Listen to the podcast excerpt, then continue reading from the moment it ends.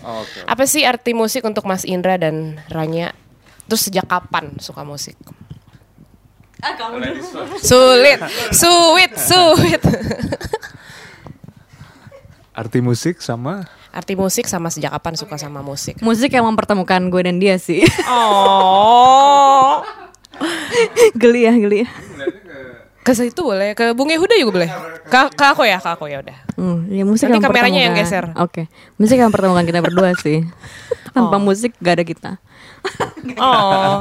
ini jauh serius sama bercanda. Musik ya sum- sumber mata pencarian. ya. Berarti suka sama musik sejak mengenal duit atau atau gimana nih? Bener juga ya. Terjebak ya sama statement pertama ya. Oke. Em, dari SD ya, dari dari Alat musiknya apa dulu, Mas? Oh dulu sebenarnya belajar eh ikut marching band gitu dulu. Oh. Marching band oke. ada, ada ke Marching band megangnya? eh, bariton ya, bariton horn. Oh. Terus sempat main percussion juga, bass bass drum. Habis itu baru ya SMP, SMA ek- ekskul musik, terus baru eh kayaknya enak nih main musik. Terus eh, ya udah kuliah kuliah musik. Ya musik apa ya arti artinya apa? Tadi Tapi eh, berarti bukan dari kecil masuk sekolah musik, belajar piano dulu biasanya kan gitu ya, biasanya ya kan. Ju- Iya ya, justru kecil nggak nggak nggak seneng sih. Sempet Oh. les piano tiga bulan nggak nggak nggak nggak tahan. Karena, Terus- karena terlalu jago ya soalnya. Sombong. Yang lain kayak kurang gitu. Enggak enggak canda-canda. Terus terus ya ju- eh, justru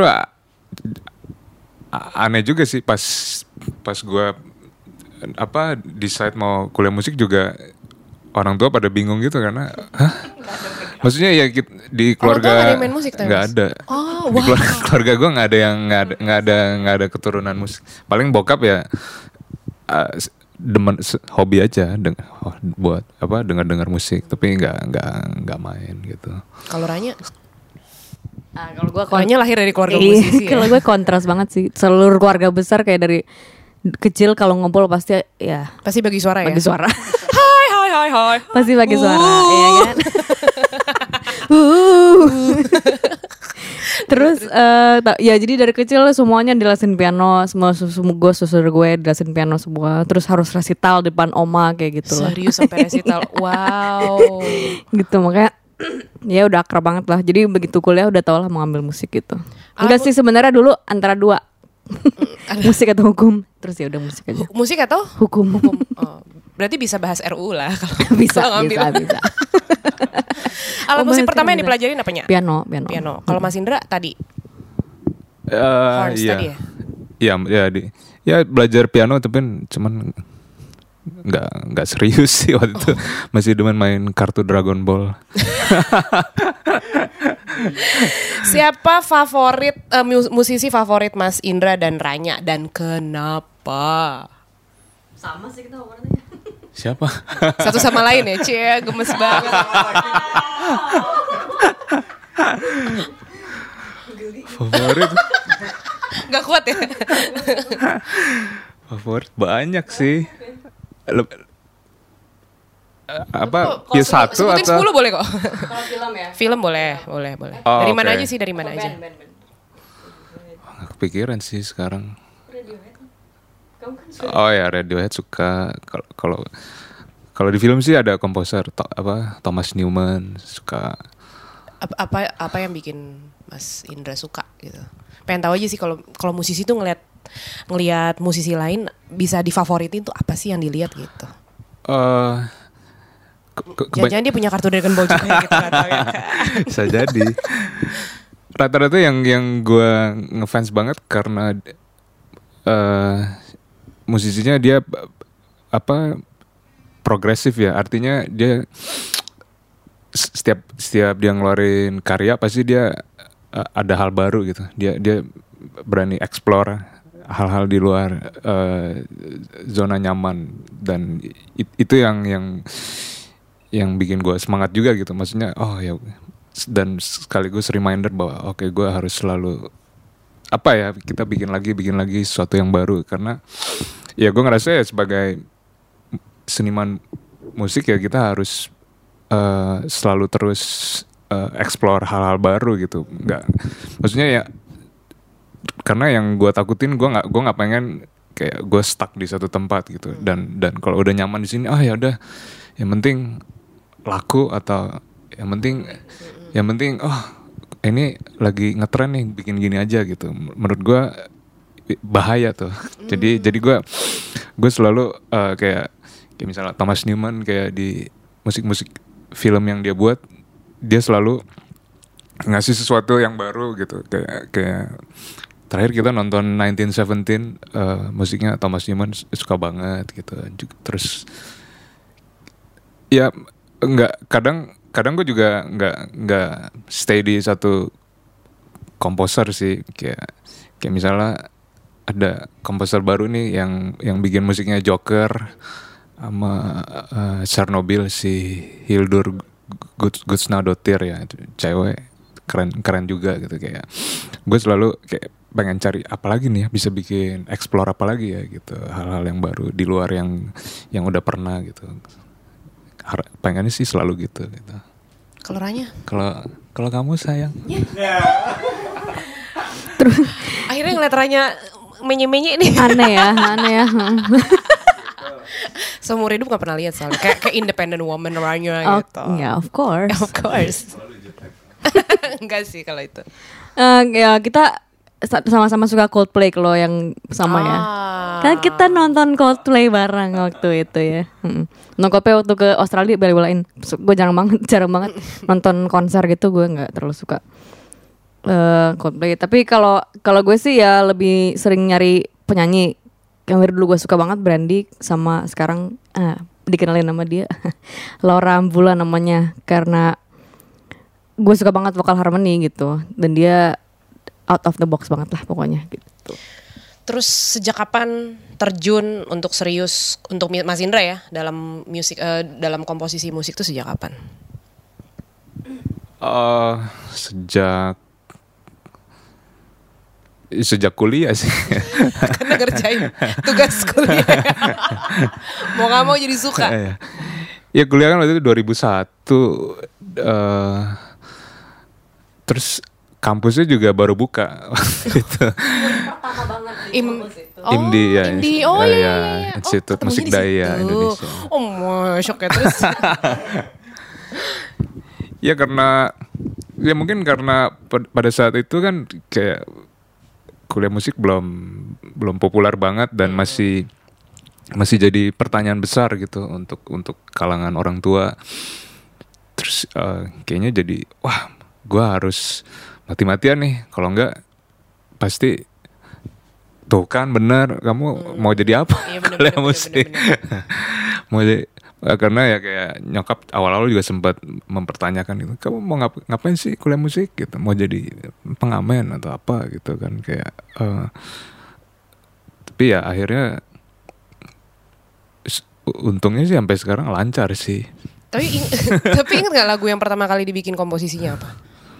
Bikin Wah, apa? enggak. Bikin apa gitu. Biasanya yang Enggak, pertama ini- bukan yang memorable ya. Enggak juga Atau karena kalau ini yang paling terakhir. karena kalau kuliah kan tiap minggu PR Oh, iya bikin bikin lagu.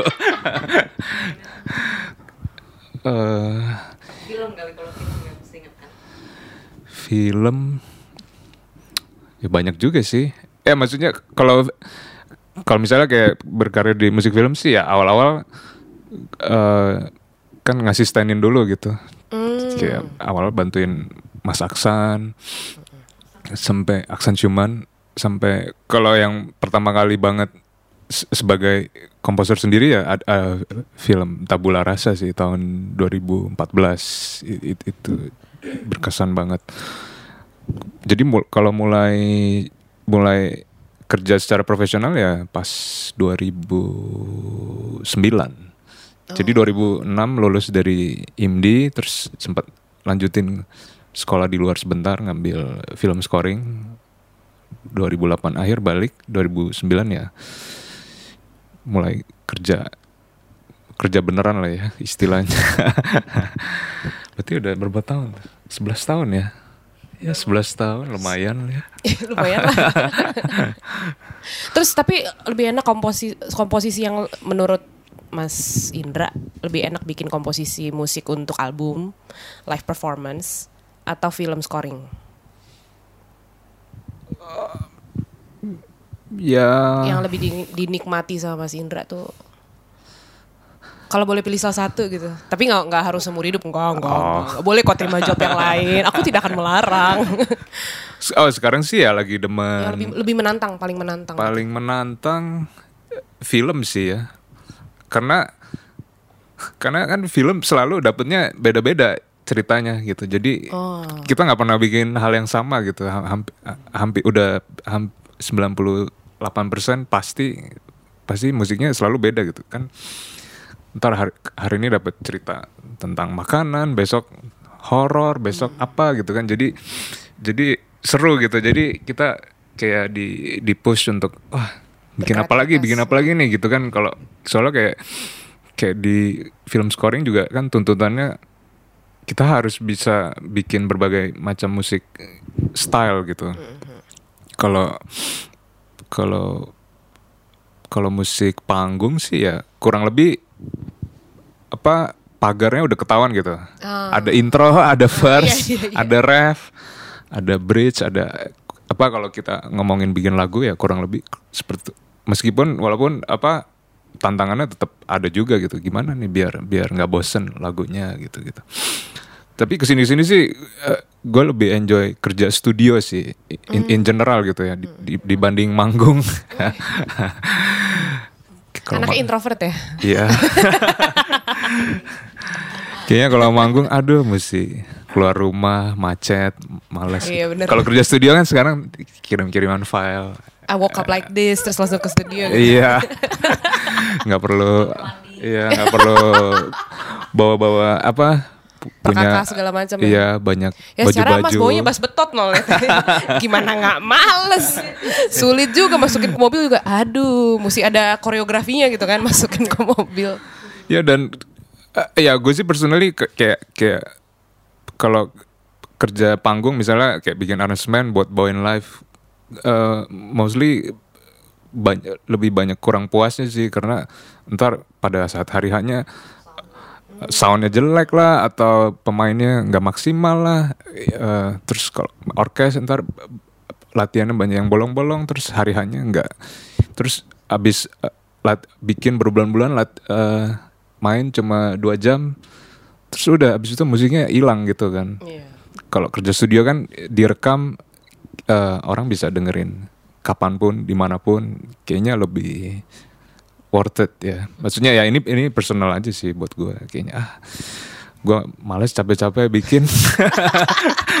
Akhirnya terus puas gitu terus ya? udah hilang Iya. ketiup angin aja kan dua jam. Terus orang yang nonton nggak nggak- mungkin nggak semuanya nangkep gitu. Kalau kayak kalau ngerjain album atau scoring kan ya ya mungkin sekarang orang nggak nggak ini tapi kan ntar dia bisa dengerin lagi. Dan dan lo bisa maksimalin sound atau apa pun aransemen yang lu pengen ya yang ntar terdengarnya seperti itu juga gitu. Kadang kalau kayak buat live kita bikinnya gimana tapi pas di perform mungkin kayaknya nggak 100% yang seperti kita mau gitu. Ada yang bilang memang eh, showcase gitu ya. Showcase itu euforianya cuma saat itu doang gitu kan. Kalau kalau recording sensasinya beda lah Karena kita bisa denger-dengerin terus gitu kan Sesuai dengan yang kita mau gitu. Setuju iya iya.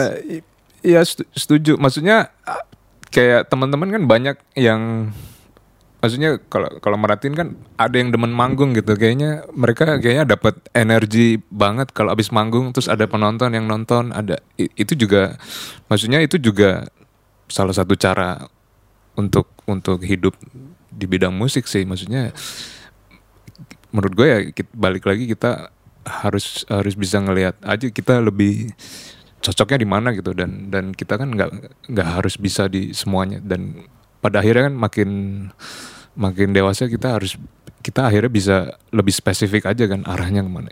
Eh, maksudnya gue pun sampai sekarang masih masih manggung ma- meskipun nggak nggak sebanyak dulu gitu. Dan dan gue enjoy banget. Buat gue tuh refreshing banget. Maksudnya kalau manggung kan enak banget kayak nggak usah mikir di panggung main aja gitu kan tinggal merem atau kalau kalau lagunya udah hafal kan enak gitu Maksudnya ya plus minus lah ya. Iya, iya. Kalau kayak kerja studio kan stres banget. Kayak kita bener-bener kerja dari nol, nggak ada apa-apa, blank paper. Kita harus bikin sesuatu sampai ada bunyinya gitu kan.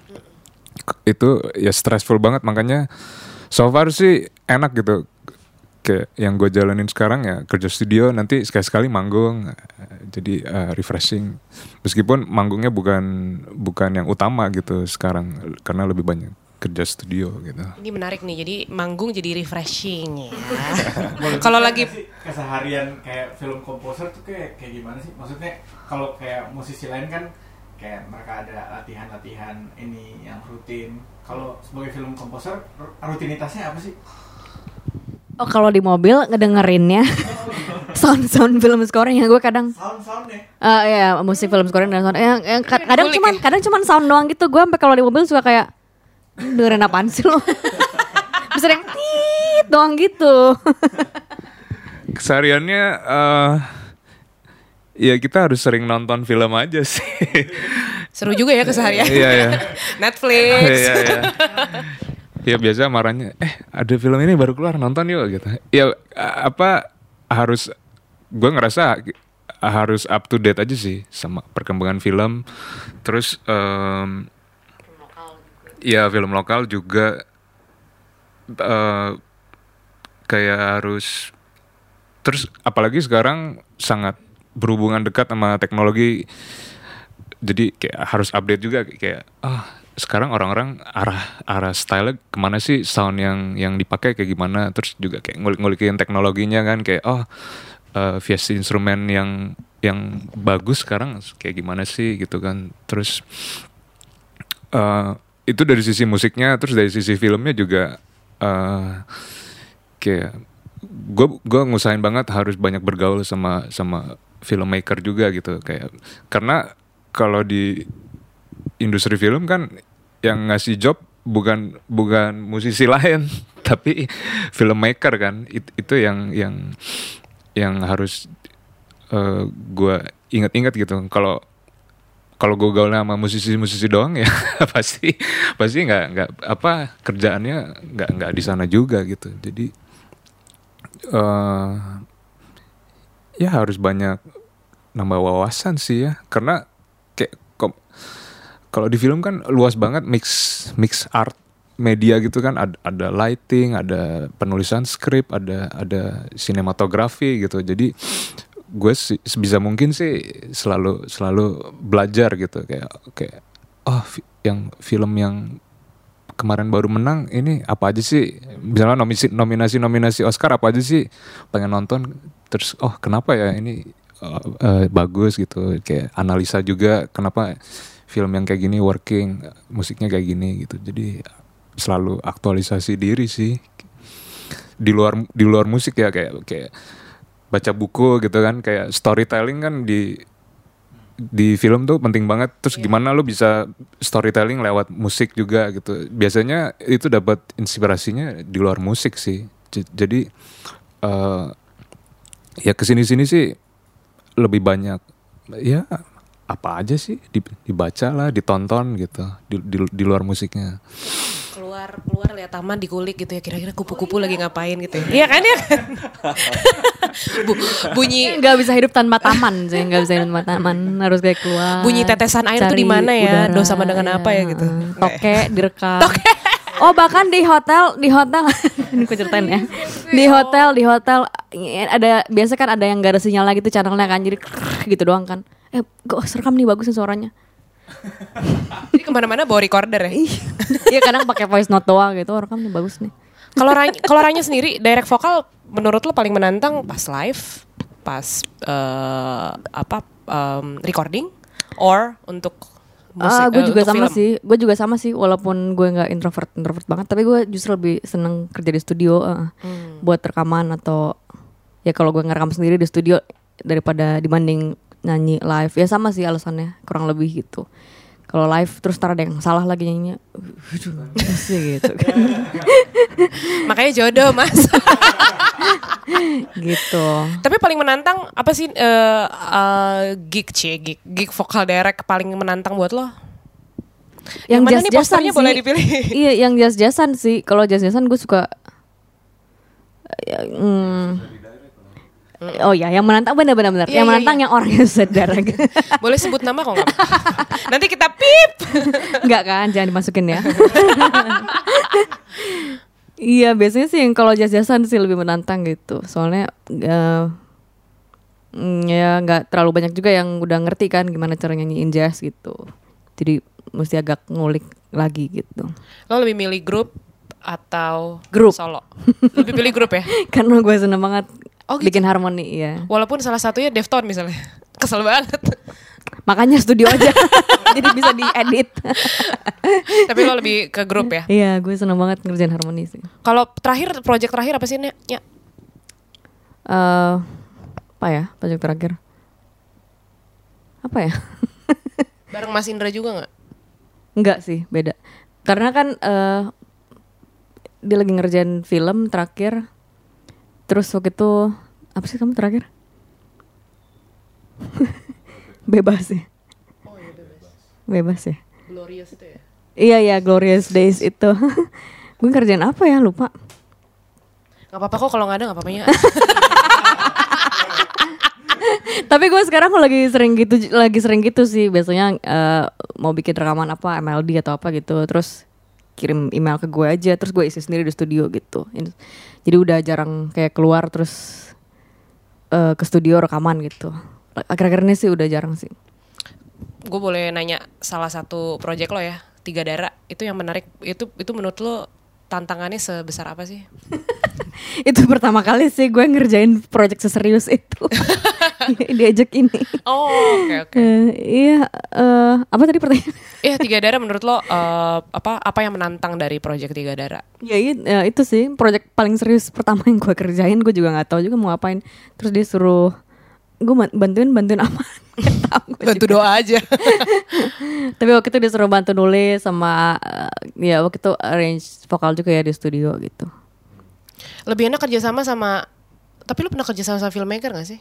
Langsung dari ditunjuk sama Nggak, filmmaker gitu eh pernah? ya pernah sih tapi kayak short movie doang gitu Ya itu, eh, lebih enak eh, eh, ngerjain kerjaan yang dari filmmaker atau dari musisi langsung. Menurut Raya. Lebih enak kalau lebih gampang sih yang pasti dari musisi lah ya Iya. gampang nggak ngebahasnya Nah, Lebih menantang lebih pastinya. menantang kalau misalnya dari filmmaker langsung gitu Kalau disuruh milih lo lebih milih yang mana? dari musisi kan dari musisi pasti bahasanya udah sama pokoknya gue pengen lo gini gini gini gini, gini gitu kalau dari filmmaker kan eh, mesti menginterpretasi lagi maksudnya dia apa gitu kan Mm-mm. Ah, sekarang Mas Indra nih. Kayak Mas Indra deg-degan ya kalau gue mau nanya.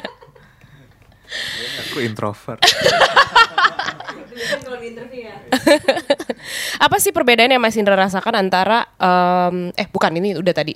Ada persiapan atau ritual nggak sebelum bikin komposisi biasanya? Hmm, yoga dulu gitu. Iya, bengong-bengong dulu. Bawa-bawa dulu ya. Ke taman gitu ya. Iya, ya bengong. Kan kalau penyanyi biasanya eh, pemanasan ya, nineno hahaha gitu kan. kalau komposer tuh gimana Iya, sih? apa uh, bik- pokoknya me- menyenangkan diri dulu aja sih kayak ya cari-cari pemabokan. banget ya. Jujur banget. Ketahuan bini. ya karena harus ngayal sih. Iya. Maksudnya nggak nggak gampang sih. Tapi itu sih aku aku penasaran banget eh, Monita terakhir eh, Kak Monita juga terakhir kasih statement gitu bahwa ternyata eh, apa Mas Indra tuh bisa menyampaikan interpretasi yang ada di otak gue gitu. Itu gimana sih Mas kalau misalnya oke mungkin Kak Monita sama Mas Indra kan sama-sama musisi. Tapi kalau yang bukan gitu, yang cara penyampaiannya beda yang yang eh, bener-bener ngawang gitu, itu gimana sih? Iya kayak sutradara gitu. Gimana sih misalnya gimana sih untuk dapetin maunya dia gitu? Eh, Iya kal- kalau Semedi ya. kalau di film sih uh, hampir selalu uh, apa maksudnya kita nggak kita harus bener-bener kayak apa ya Baca kayak skrip gitu ngaruh juga. ngaruh ngaruh. Makanya apa mus- apa kayak latihannya gitu kan. Kayak baca-baca novel nonton gitu. Terus coba ngebayangin. Jadi se- sebenarnya eh, s- apa setelah ya setelah pengalaman beberapa lama ya yang yang gua yang gua pelajarin sih misalnya si- mis- misalnya film nih si sutradara dia gue cuma perlu tahu perasaan apa sih yang yang dia mau dapetin di scene ini misalnya oke lo mau scene ini sedih sedihnya tapi seperti apa gitu sedih yang depresi atau sedih terharu gitu baru gue coba Sedih banyak ma- banyak macamnya ya. Iya banyak.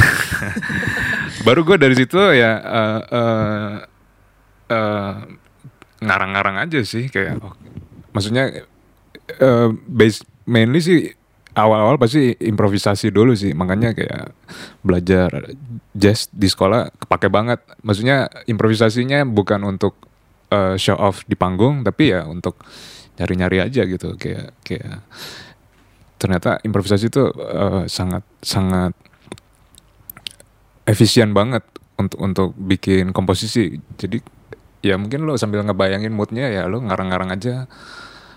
Oh enak nih, ya udah rekam dulu gitu kan.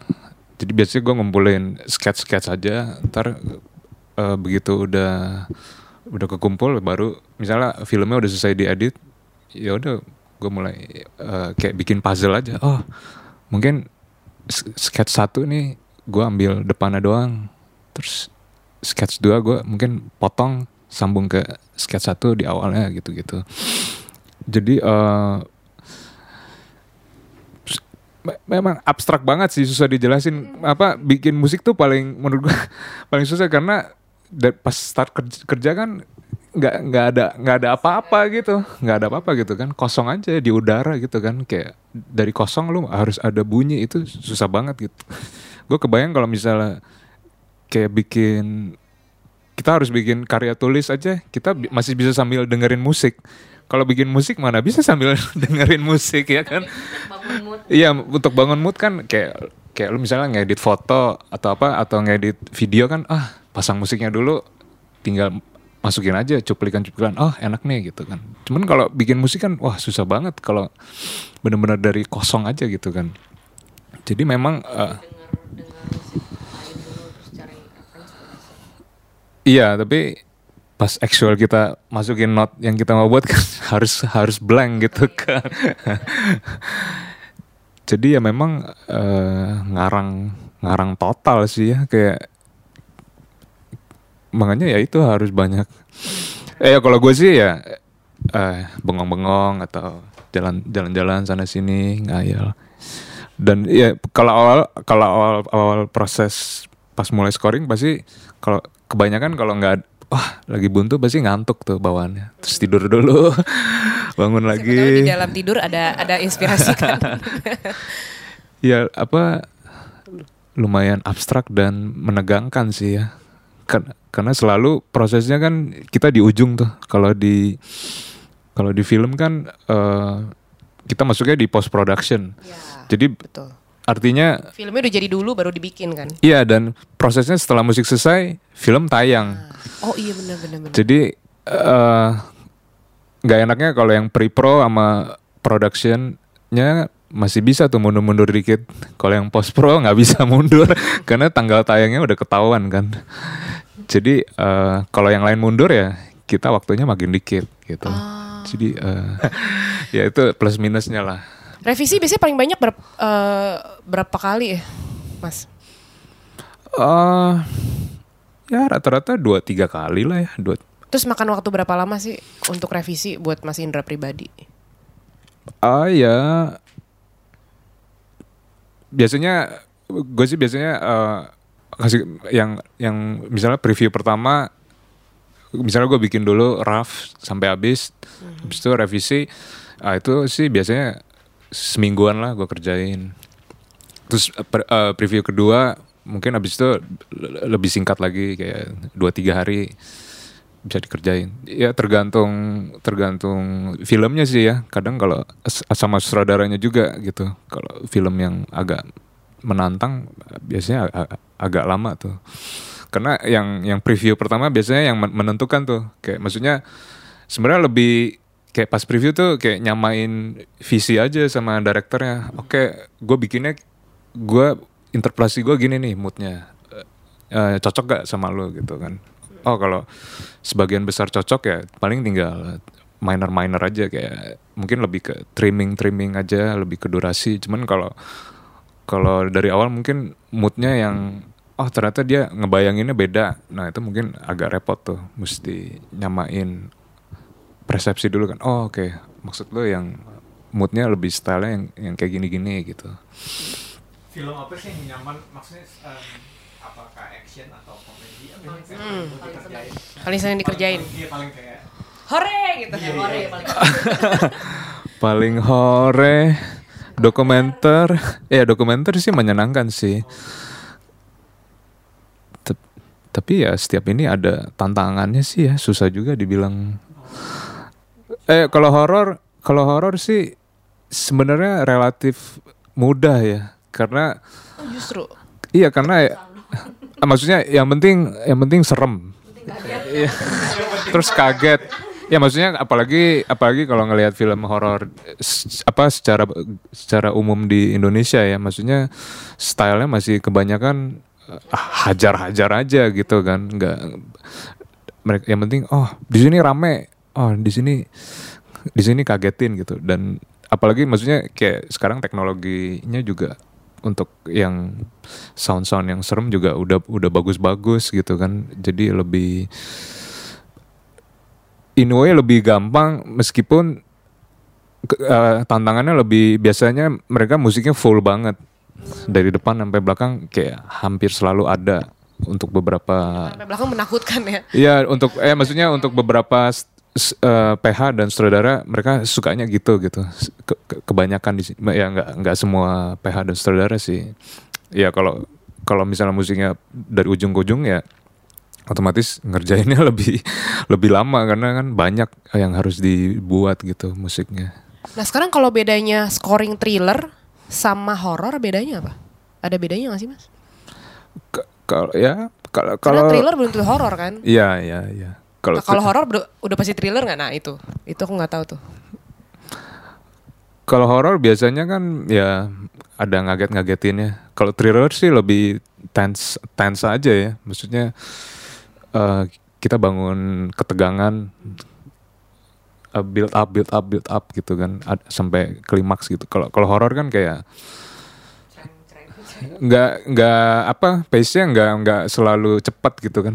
Kalau thriller kan kadang maksudnya ya misalnya thriller kejar-kejaran gitu kan ya pasti ada ada fast temponya gitu. Kalau horor ya eh, horor di sini sih ya kebanyakan ya mix sama drama gitu kan. Misalnya oh ternyata ujung-ujungnya ini ibunya dulu matinya digantung gitu kan. Jadi mungkin kita harus provide eh, tema-tema sedih juga. Ada ada mix-mixnya gitu juga kan. Misalnya case by case sih ag- agak beda sih biasanya Kalau dari segi mixing ada bedanya nggak sih mas? Kalau album eh, perfor eh, album sama scoring ada bedanya nggak sih? Eh, ada ada Recording album sama scoring. Kalau di film tuh eh, dynamic range-nya lebih luas. Artinya artinya kita bisa musiknya bisa kecil banget sampai yang kencang banget. Jadi eh, treatmentnya beda tuh. Kalau di album kan makanya kalau di di film tuh musik biasanya nggak di nggak di mastering gitu. Oh justru. Iya, karena kita kita peng- harus mempertahankan dynamic range itu. Karena kalau di master kan digencet, dikencengin. Kalau kalau musik album kan kita harus bersaing sama musik-musik lain biar levelnya kedengeran sama kalau misalnya denger di Spotify abis musik orang ke musik kita oh volumenya sama nih gitu kan makanya biasanya kalau di master di, dikencengin kan justru kalau di scoring harus dibiarin apa adanya range-nya. Kadang kan misalnya ya taruhlah kalau kayak film film eh, horor gitu kan mulainya cuma satu suara doang ti tipis. Terus tiba-tiba setannya keluar kencang banget bang gitu kan. Jadi eh, harus harus bisa tipis banget gitu kedengaran kalau kalau di musik album pasti yang tipis-tipis gitu udah dikencengin banget sih karena kalau kalau kayak di bioskop kan mungkin kalau di speaker kecil yang tipis gitu kita nggak terlalu kedengeran Iya benar. tapi begitu di bioskop tuh kedengeran banget gitu makanya eh, treatmentnya harus harus beda sih sama sama musik album gitu Termasuk eh, f- eh, apa eh, f- musik-musik yang di film yang udah dialbumin itu juga nggak di mastering biasanya. oh kalau di albumin ya di mastering Pasti di mastering. ya karena kan Makanya sensasinya beda ya. Iya, iya, karena ya biasanya yang musik scoring yang dijadiin album soundtrack ya pasti ya di mastering seperti uh, mus- mu- musik album gitu. Karena karena kan pasti untuk untuk didengerin doang uh, musiknya. Karena kalau kalau di scoring kan di film kan uh, elemen audionya banyak bukan musik doang, makanya kita nggak di mastering. Nanti kan dijadiin satu semua audionya ada musik, uh, dialog, sound effect. Jadi musiknya nggak nggak bisa kenceng banget. Kalau kenceng banget pasti dikecilin banget nanti. Kalau udah terus jadinya nggak nggak kedengeran gitu. Ya gitu sih. Ada nggak project yang dikerjain berduaan? Apa semua project dikerjain berdua kalian? Atau Oh ini ada ada ada beberapa ya. Yang akan datang kah? Yang udah yang udah. Oh yang udah. Ah, gimana bagi perannya gimana apa kira-kira?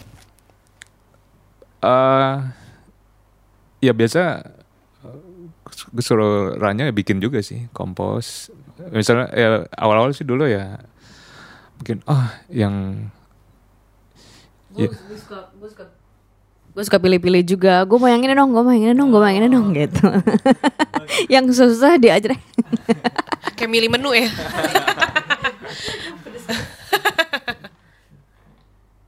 Iya atau yang atau yang oh yang gue perlu isi vokal nih.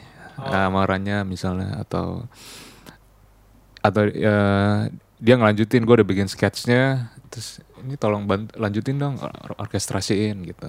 Isiin stringnya misalnya. Terus kalau perlu direkam ya mungkin Ranya yang bikinin partiturnya si belisnya. Ya biasa kalau kerja bareng ya kurang lebih gitu sih ya sistemnya sih workflow apa?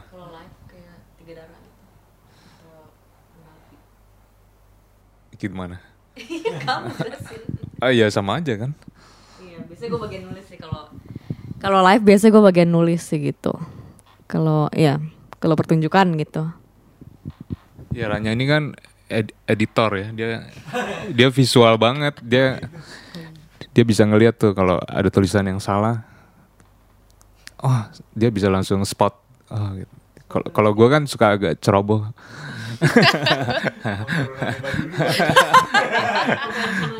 Bukan cuman eh, not balok yang gue Iya. liatin, ah ini salah nih. Eh, Kata-kata juga ini misspelling nih. Grammar police. Grammar police ya. Kalau timnya biasa dua sawara yang best part. ya, udah seorang cepet ya. Iya gitu. Karena emang julid kan. Kita kan tim julid. Julid Pantesan. bagiku. Pantesan jadi host bisa ngorek-ngorek kan. iya dong, itu. Kalau anak komunikasi beda emang. Iya dilihat. kan. Nah. Yang dilihat krisis. Apa nih bisa diambil nih gitu. Tapi ada software favorit gak sih mas untuk scoring? oh ya software sekarang favorit sih pakai Cubase Selain PUBG. Nggak. Salah ya? Cubase ya. Kenapa pilih Cubase? Cubase karena Hans Zimmer pakai Cubase Oh. enggak deh. Oke. Ah, enggak emang dari dulu dari dulu eh pas eh dulu sih sama Aksan. Aksan yang pertama kali ngajarin Cubase eh pas kuliah sih bela- sempat belajar Reason. Terus eh pas pas sekolah di luar sempat nyobain pakai Logic.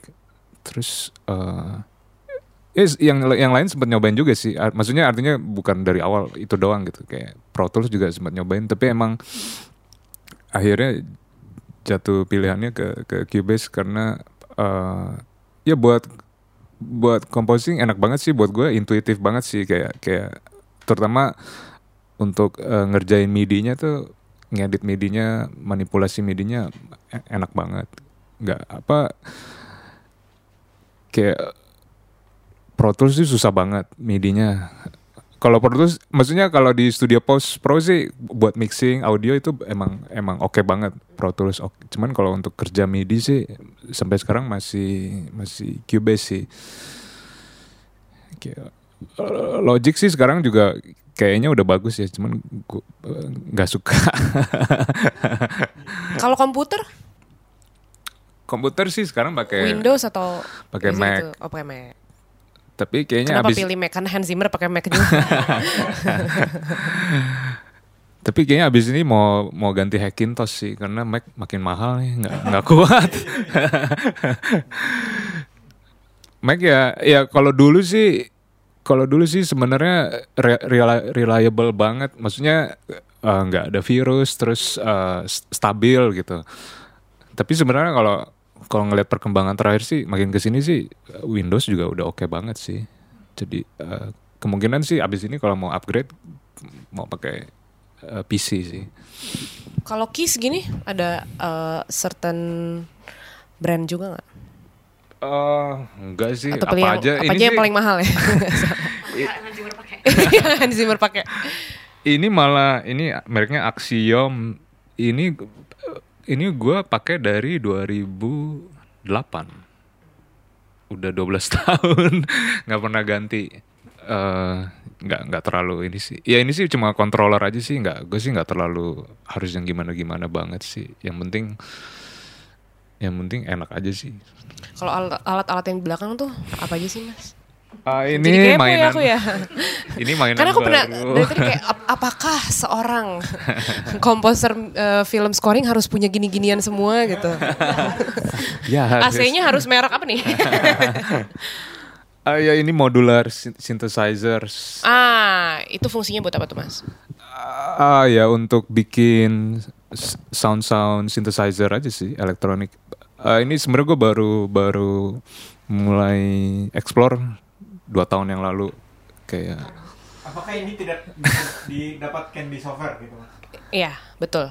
Ma- simulasinya ada di di software. Cuman memang memang gue juga penasaran awalnya selama sampai 2017 kan gue selalu eh, base-nya software gitu kan. Cuman terus kayak gue ngulik-ngulik nonton YouTube kayak komposer-komposer kenapa ya soundnya bisa apa ya kayak nendang banget gitu beda banget. Terus kayak gue ngeliat eh, misalnya kayak Junkie XL atau Hans Zimmer oh di studionya ada begini-beginian. Terus ya gue coba cari-cari aja kan oh ini modular synthesizer. Terus oh ternyata eh, mereka mix mix juga gitu kan. Kayak misalnya orkestra dicampur sama synthesizer gitu dan synthesizernya beneran. Dan ya awalnya tes beli satu oh pas gue, oh ya emang beda ya soundnya gitu. Ngasih ngasih kedalaman gitu. Depth kalau kalau software eh bagus aja. Cuman kayak cuma dua dimensi gitu. Nggak nggak nggak ada bodinya gitu ya. Berasa karena pada saat pada saat di mix tuh berasa banget. Oh ini ada ada 3D-nya gitu. Ada 3D depth-nya. Karena karena kan bener-bener ini sinyal listrik yang diolah langsung gitu. Kalau software kan sebenarnya mereka cuma nyampling satu sound terus di di loop aja terus gitu kan. Jadi soundnya itu itu aja gitu kan. Kalau kalau ini kan eh, si modular synthesizer ya based on eh, sinyal listrik yang kita olah gitu. Itu kan sinyal listrik eh, fluktuatif banget. Dan sebenarnya synthesizer kan eh, banyak yang yang mungkin kita sering lihat bentuknya ya udah kayak keyboard gitu kan. Betul. Nah, eh, modular ini kelebihannya kita bisa atur sendiri eh, jalur sinyal listriknya. Jadi jadi sound yang kita create juga bisa jadi custom banget gitu. Bedanya kalau keyboard yang udah jadi eh, kabel-kabelnya udah di hardwire gitu. Eh, Oke dari osilator langsung masuk filter, langsung masuk amplifier dan seterusnya seterusnya gitu. Kalau kalau modular ibaratnya eh, colokan-colokan si keyboard itu di ya dipampang di depan. Jadi kita bisa terserah kita nyoloknya dari urutannya dari mana ke mana. Memang kekurangannya ya jadi lebih ribet aja. Kita harus satu-satu harus nyolokin. Tapi tapi kemungkinan kemungkinan kreativitasnya jadi luas banget. Yang yang gue suka itu gitu karena balik lagi kayak pas pertanyaan awal kan maksudnya gue pengen explore gitu kayak selama ini oh gue lebih banyak bikin musik skornya lebih ke orkestral bass terus gue pengen ah gue pengen coba explore ke ranah elektronik lah. Dan di mixture eh, jadinya kayak apa ya gitu. Dan wah dan ternyata men- menyenangkan banget gitu. Eh, dan gue ngerasa sebagai komposer juga eh, penting banget punya punya apa ya kayak punya sound palette baru gitu. Kayak gue bisa explore sound-sound yang selama ini gue nggak bisa dapetin di instrumen biasa gitu. Kayak kayak instrumen akustik kan kayaknya udah ketahuan bunyinya ya ya udah gitu aja gitu. Cuman kalau di elektronik tuh lo bisa manipulasi sedemikian rupa terus ah bunyinya bisa gini ya. Dan lo nggak bisa dapetin bunyi itu dengan instrumen biasa gitu. Dan ya itu rewarding banget sih seneng banget. Dan kayak terakhir sama albumnya Monita juga gue akhirnya banyak explore juga pakai pakai pokoknya ya project dua tahun terakhir sih eh, sedikit banyak eh, dicampur pakai modular synthesizer lagi seneng Kita ngomongin karena pendidikan ya, cie. Mulai serius nih. Em, Ranya nih. Ini nada apa ya? Salah. Eh, penting gak sih sekolah musik itu menurut pasangan musisi ini? Eh, pentingnya mesti belajar sih sekolah sekolah ya optional maksudnya formal atau informal nggak masalah sih tapi yang penting kalau menurut gue kalau lu mau jadi musisi bekerja di bidang musik ya lo harus eh, upgrade skill harus belajar. Maksudnya musik itu eh, bidang soalnya bi- bidang pengetahuan juga yang harus dipelajari gitu. Masalah mau masuk sekolah formal atau informal nggak nggak nggak masalah sih gitu. Tapi belajar ya ha- harus gitu. Mau ya zaman sekarang ya mau belajar YouTube kayak atau apa yang penting ha- harus ha- harus belajar sih. Kalau Ranya, sama sih pasti iya. Iya banyak yang nanya banyak yang suka nanya kan eh, emang apa bedanya sih kalau kuliah musik sama enggak gitu? Dan memang kalau sekarang kita sekarang makin banyak sih musisi-musisi eh, session musician gitu yang yang anak keluaran kuliah musik kan gitu kan. Tapi kalau maksudnya ya kita bekerja di ranah yang sama gitu terus bahkan nggak bikin kita jadi lebih banyak juga gajinya gitu. Enggak kan gitu. Cuman ya hmm, ya sama sih. Ya harus belajar sih menurut gue. Gue mm, gatel sih kalau ketemu sama musisi. Harus dipasangin sama musisi yang yang ketahuan gitu. Nggak pernah ngulik nggak nggak nggak nggak cari pengetahuan gitu. Gitu. Walaupun walaupun gue mungkin karena gue sekolah juga jadi gue ngerti kan. Cuma maksudnya em, ya ya harus belajar sih ya maksudnya kalau sekolah formal mungkin kelebihannya uh, udah diurutin ya Iya. kita mesti belajar apa proses cara berpikirnya udah udah lebih rapih lah ya. Iya, maksudnya lebih gampang lah. Oh, abis ini belajar ini, belajar ini. Uh, uh, proses trial and errornya lebih diminimalisasi aja gitu. Tapi bukan berarti belajar otodidak nggak bisa gitu. Ya, maksudnya otodidak ya lebih murah ya kan. Sekarang tinggal nonton YouTube misalnya. Cuman ya uh, ter- harus banyak spend waktu aja kan, trial and error. Tapi ya dua-duanya bisa bisa mencapai ke taraf yang sama sih.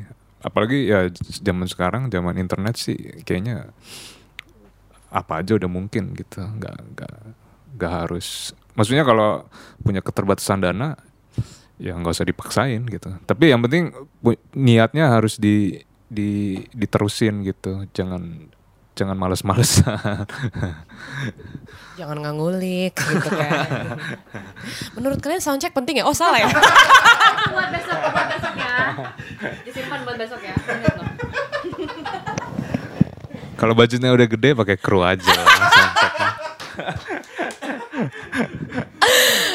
Aduh, jadi kalau kalau misalnya gig performance nih, lebih lebih pilih ad- latihan dulu gitu deh ya, atau udah langsung jereng aja, tapi udah ngulik masing-masing gitu. Eh, ya kalau materinya belum pernah Seperti gue dibawa.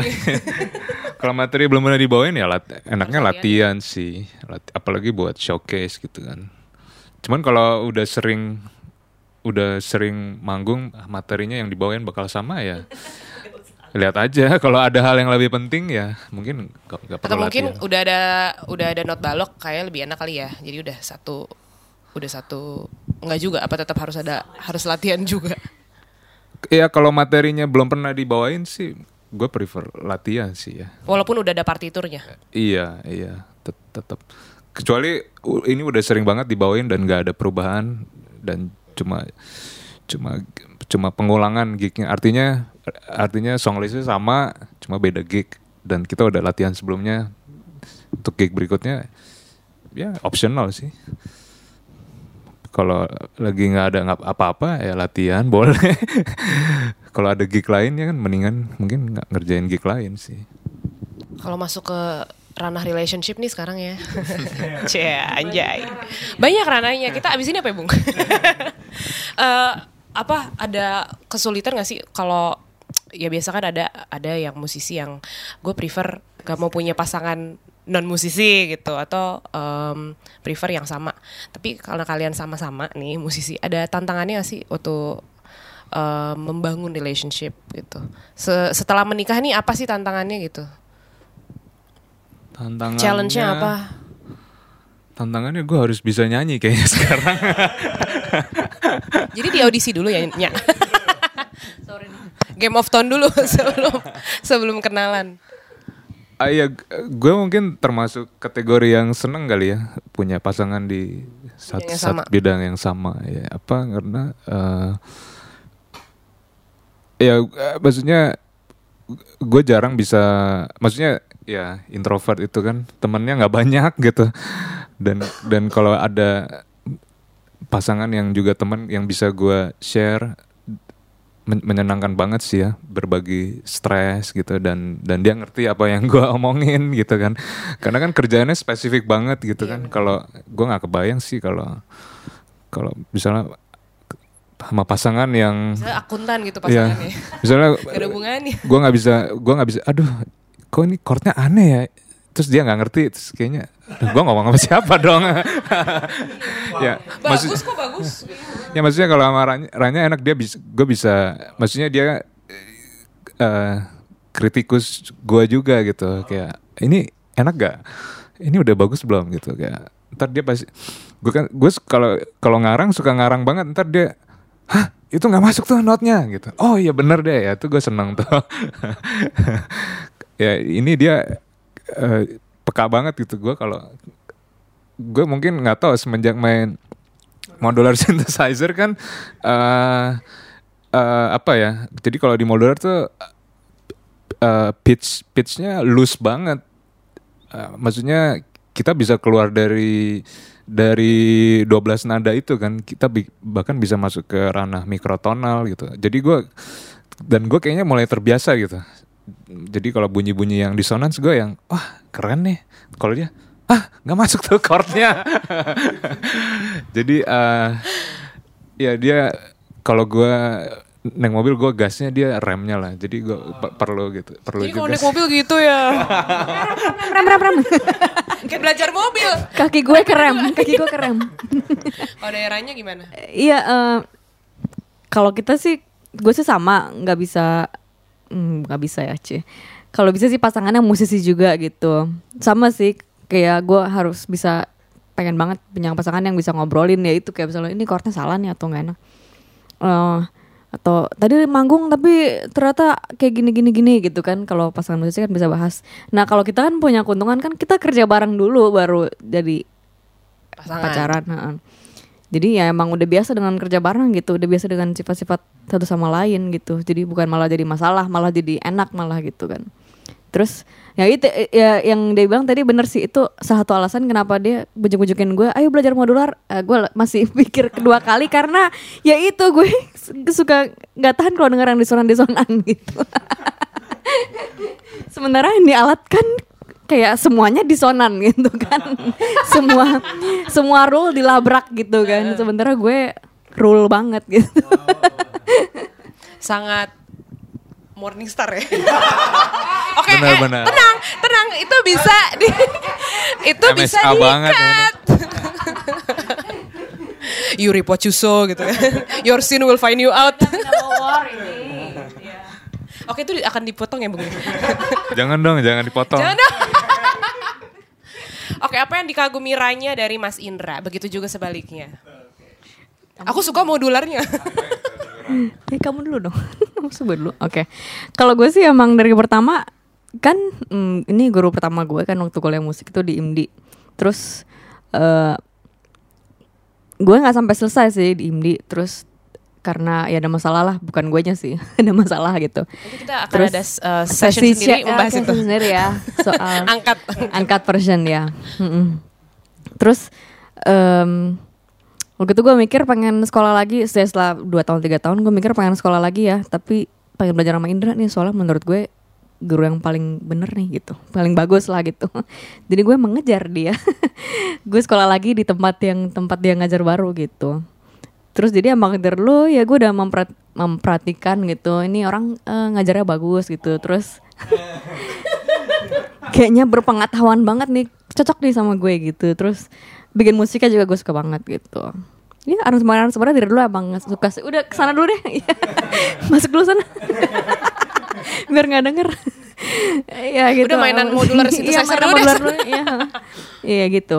Terus musik musiknya gue gue seneng banget sih. Cocok banget lah sama selera gue gitu Kalau dari Mas Indra ke Ranya. Pak ya. musik doang atau personal sih Personal ini personal. Ya, musik is personal. Oh. Ya itu juga Aduh, gua kuat. itu juga itu juga. Kalau ngobrol sama dia pasti sangat filosofis Ah. gitu ya kan? Dia kan? Dari has- interview dari tadi kan filosofis banget. Semuanya pasti ada teorinya semua ada filosofinya. Semua bisa di quote sampai se- saya semua nanti bingung bisa. nih. Mm, semua ngedit bisa. ngeditnya kamu bingung Bung ya. semua bisa dijadikan teori sama ini orang. Walaupun teori ngarang sendiri ya tapi pasti ada aja gitu. Ya gue seneng sih. Nah, Apa yang dikagumi dari Ranya? Ranya tuh Ranya tuh badudu ya. Eh, Iya yang gue seneng di eh, apa ya dia beda banget sama gue kayak totally totally kebalikan 180 derajat dan dan dan itu juga yang bikin gue decide oke gue mau sama nih orang nih gitu maksudnya gue gue ngerasa gue perlu maksudnya kalau konteks pasangan ya gue perlu seseorang yang yang beda banget ya untuk melengkapi gitu kan. Kayak kalau gue begini ya dia begini gitu kan. Jadi, jadi eh, mengisi yang gue nggak ada gitu. Kayak kalau ya kayak gas sama rem itu kan totally dua hal yang berbeda gitu kan. Kayak maksudnya gue kayak kompos tuh ngayal banget ngarang suka suka terlalu liar bahkan. Nah dia yang yang narik kayak gravitasinya balik balik ke bumi gitu kayak maksudnya eh, ya, apa ya dia kan backgroundnya emang hidupnya ya itu uh, based on rules maksudnya ya itu plus minus lah. Gue kadang ah kamu terlalu ini gitu kan tapi tap- iya berantem tapi ya tapi udah, akhirnya udah biasa gitu. Tapi maksudnya gue juga satu sisi gue perlu gue perlu pagar itu gitu. Kadang oh ya gue terlalu melambung terlalu tinggi nih terus ah, ditarik turun turun turun ke bawah gitu kan. Ya kayak dia ngejagain lah kayak jadi gue bagian yang ngayalnya dia yang bagian. Oke ini nggak realistis. Oke ini kayaknya mungkin nih oke ini oke ini kita bisa jalanin gitu. Kemarin kemarin banget kita baru ngebahas ini sebenarnya. Kayak kayak gue tuh eh, apa gue tuh orangnya ya itu rule book banget kan. Pokoknya kalau nggak masuk akal gue nggak bakal bikin gitu. Pokoknya harus ada alasan yang kuat kenapa gue harus bikin. Itu berlaku dalam semua hal ya. Berlaku dalam hidup gue terus juga dalam bikin musik atau nyanyi atau apa gitu atau bahkan terima job juga gue harus punya alasan kenapa gue terima job ini gitu. Bahkan podcast ini ya. ya iya makanya. gua? iya makanya. Ya udahlah ya udahlah ya udahlah gue terima gitu. Terus ya gitu. Pokoknya gue logic banget gue rule book banget gitu. Semuanya harus by the book gitu. Sementara ini yang imajinatif banget intuitif banget. Dari pertama aja ngapain lu mau kawin sama gue eh, yang intuisi aja gitu kan gue kan pengen punya alasan dong kenapa oke nomor satu eh, ini nomor dua ini nomor tiga kalau ini ya jauh beda lah gitu Iya, ya, makanya kita kita beda banget sih dan dan itu justru jadi men- menarik ya menurut gue kayak ya kayak dia selalu me- men- mendewakan logik kayak semuanya harus logis gitu. Sedangkan gue hampir nggak pernah logis. Gue int- maksudnya intuisi aja gitu kayak kayak apa eh gue ngefans sama Albert Einstein kan. Dia, dia juga selalu bilang ya imagination comes first dan logic gitu. Kayak maksudnya kayak di musik kan juga eh orang ngayal-ngayal dulu bikin musik baru dari musik yang jadi ba- baru dibikinin teori gitu. Nah kalau dia kan wah teoritis banget. Dan ya so far so good sih menyenangkan Kamu sih pasti dulu pelajaran kesukaan logik kan? iya betul makanya makanya disuruh kamu masuk hukum kenapa masuk musik Terakhir nih untuk Mas Indah dan Mas Ranya. Loh, salah. Terakhir nih untuk Mas Indah dan Ranya, apa yang mau disampaikan untuk teman-teman yang em, pengen seperti kalian? Oke langsung langsung bingung ya. pengen nikah kayak kalian. Loh, salah. pengen eh, apa memulai mereka baru memulai em, karir mereka di musik, Musik kan, ha, konteksnya musik, ha, konteksnya musik. Entah musik, entah film scoring juga mungkin eh, teman-teman yang eh apa namanya pengen masuk ke film scoring apa sih yang bisa disampaikan saran-sarannya? kamu dulu Sweet sweet. Yang paling yang paling penting sih bergaul dengan circle yang bener ya gitu.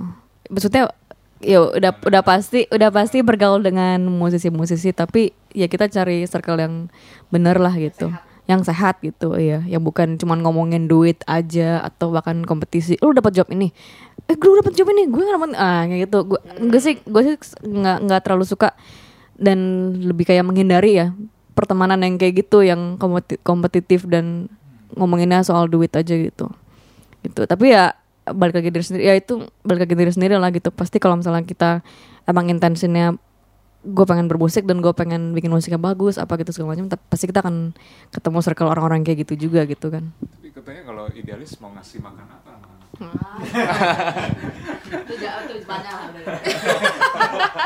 Oh kita masih punya sejam ya? Udah baterai baru. Ada baterai baru.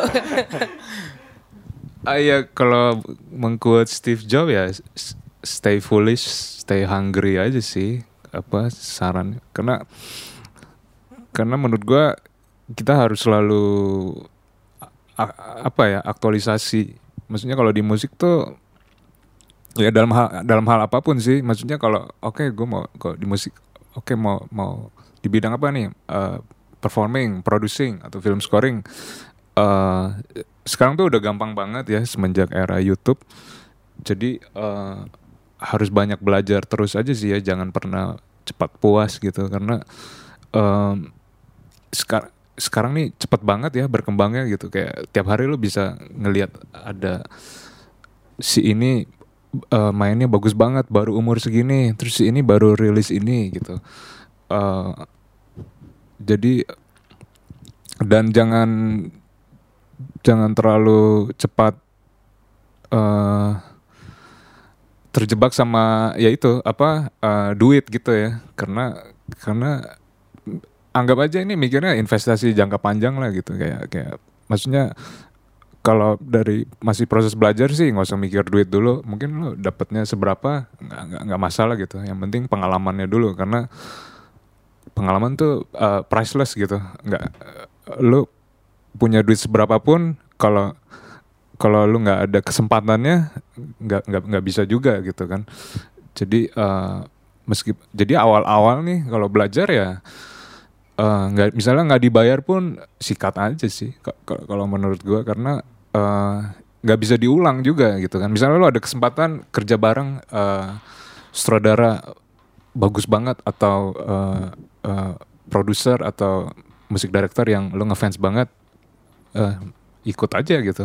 Mau jadi cuma kru kayak ya nggak masalah sih. Maksudnya gue juga karena gue juga awalnya berangkat dari gitu gitu. Kayak misalnya gue dari awal bantuin ba- eh, bahkan dulu sempat awal banget bantuin teman kayak Ricky Leonardi gitu Aksan Cuman kayak cuma dari jadi kopis nulisin partitur gitu kan. Nama Aksan juga cuma ngasistenin. Tapi kan dari situ lu banyak belajar gitu kayak oh lu bisa kalau gue sih seneng gitu kayak gue no- apa nontonin orang kerja gitu kan menurut gue itu menyenangkan banget dan dan maksudnya eh, kalau lu bisa kalau ada senior senior yang lu kagumi ngasih kesempatan kas- eh, ikut aja karena karena kalau lu punya duit pun kalau dia nggak seneng sama lu belum tentu bisa bisa kerja bareng gitu kan. Dan duit mah belakangan gitu itu mah rezeki setiap orang pasti pasti ada gitu kan. Jadi nggak nggak usah khawatir sih kalau menurut gua. Apa gua aja setelah setelah kerja 10 tahun baru ngerasa bisa oh gue baru mulai bisa menghasilkan nih gitu. 10 tahun tuh setelah lulus ya eh, kuliahnya aja 6 6 7 tahun gitu kan itu perjalanannya panjang banget gitu kan. Dan eh, kalau mau dihitung dari marching band bahkan jauh jauh lebih panjang gitu. Gue jadi inget eh, s- guru gue dulu ngomong eh, kalau kayak kita tahu kan wah kalau orang belajar kuliah dokter kuliahnya lama gitu. Sebenarnya kalau dipikir-pikir lebih lama musik loh. Ya kan? Maksudnya belajar piano dari umur tiga tahun. Terus eh, SMA terus kuliah lagi terus masih cari pengalaman lagi terus eh, dan seumur hidup kan kita apalagi musik nggak ada pensiunnya ya. Kita harus harus terus ak- produktif. aktualisasi belajar. Dan dan kalau misalnya kalau udah sampai certain level eh technical udah menguasai harus harus bisa maksain diri eh, keluar dari musik gitu. Ap- apa aja yang di luar musik. Karena eh, kalau menurut gua apalagi kita di di bidang yang producing atau composing ya. Maksudnya eh, jangan cuma mikirin musiknya doang tapi kita kan dapat ide dari hal-hal di luar musik gitu. Jadi perluas perluas wawasan gitu kan. Kayak bidang-bidang lain eh eh, eh, apa pun lah. Kayak misalnya kayak gue terakhir demen sama science gitu kan. Terus eh, astronomi kayak atau eh, baca-baca buku eh, drama novel atau kedokteran kah kesehatan kah. Eh, eh, ya apa aja sih ya. Kar- karena semua bisa jadi ide gitu kan. Itu dan kreativitas itu kan bisa dari mana aja ya. Jadi kita jangan membatasi diri oh gue chord ini bunyinya gini-gini tapi kan kita bisa ngelihat oh hari ini mendung ya. Terus ah itu burungnya bunyinya lucu juga ya. Mungkin gue bisa tiru eh, ritmenya jadi sesuatu gitu. Menurut gue itu ah, ah, hal yang menarik gitu. Jadi menjawab pertanyaan yang pertama musik itu ya buat gue ya hidup sih. Maksudnya hidup gue ya sama musik hidup sama aja sih ya. Karena karena gue bisa melihat hidup gue dari musik dan gue bisa melihat dan sebaliknya juga gitu